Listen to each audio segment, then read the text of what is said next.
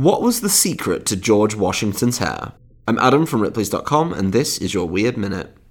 Contrary to popular belief, Washington never wore a wig, but was renowned for using his natural hair to command people's respect and attention.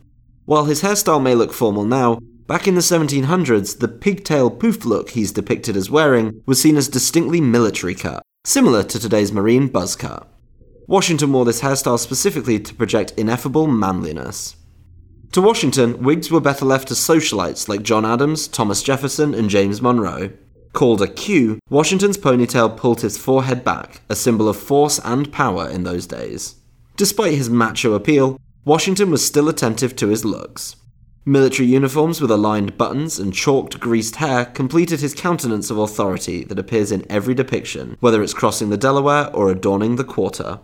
For more strange stories and to see a brooch containing the first president's hair, head to ripley's.com, rate the Weird Minute if you haven't already, and tune in tomorrow for another Minute of Odd.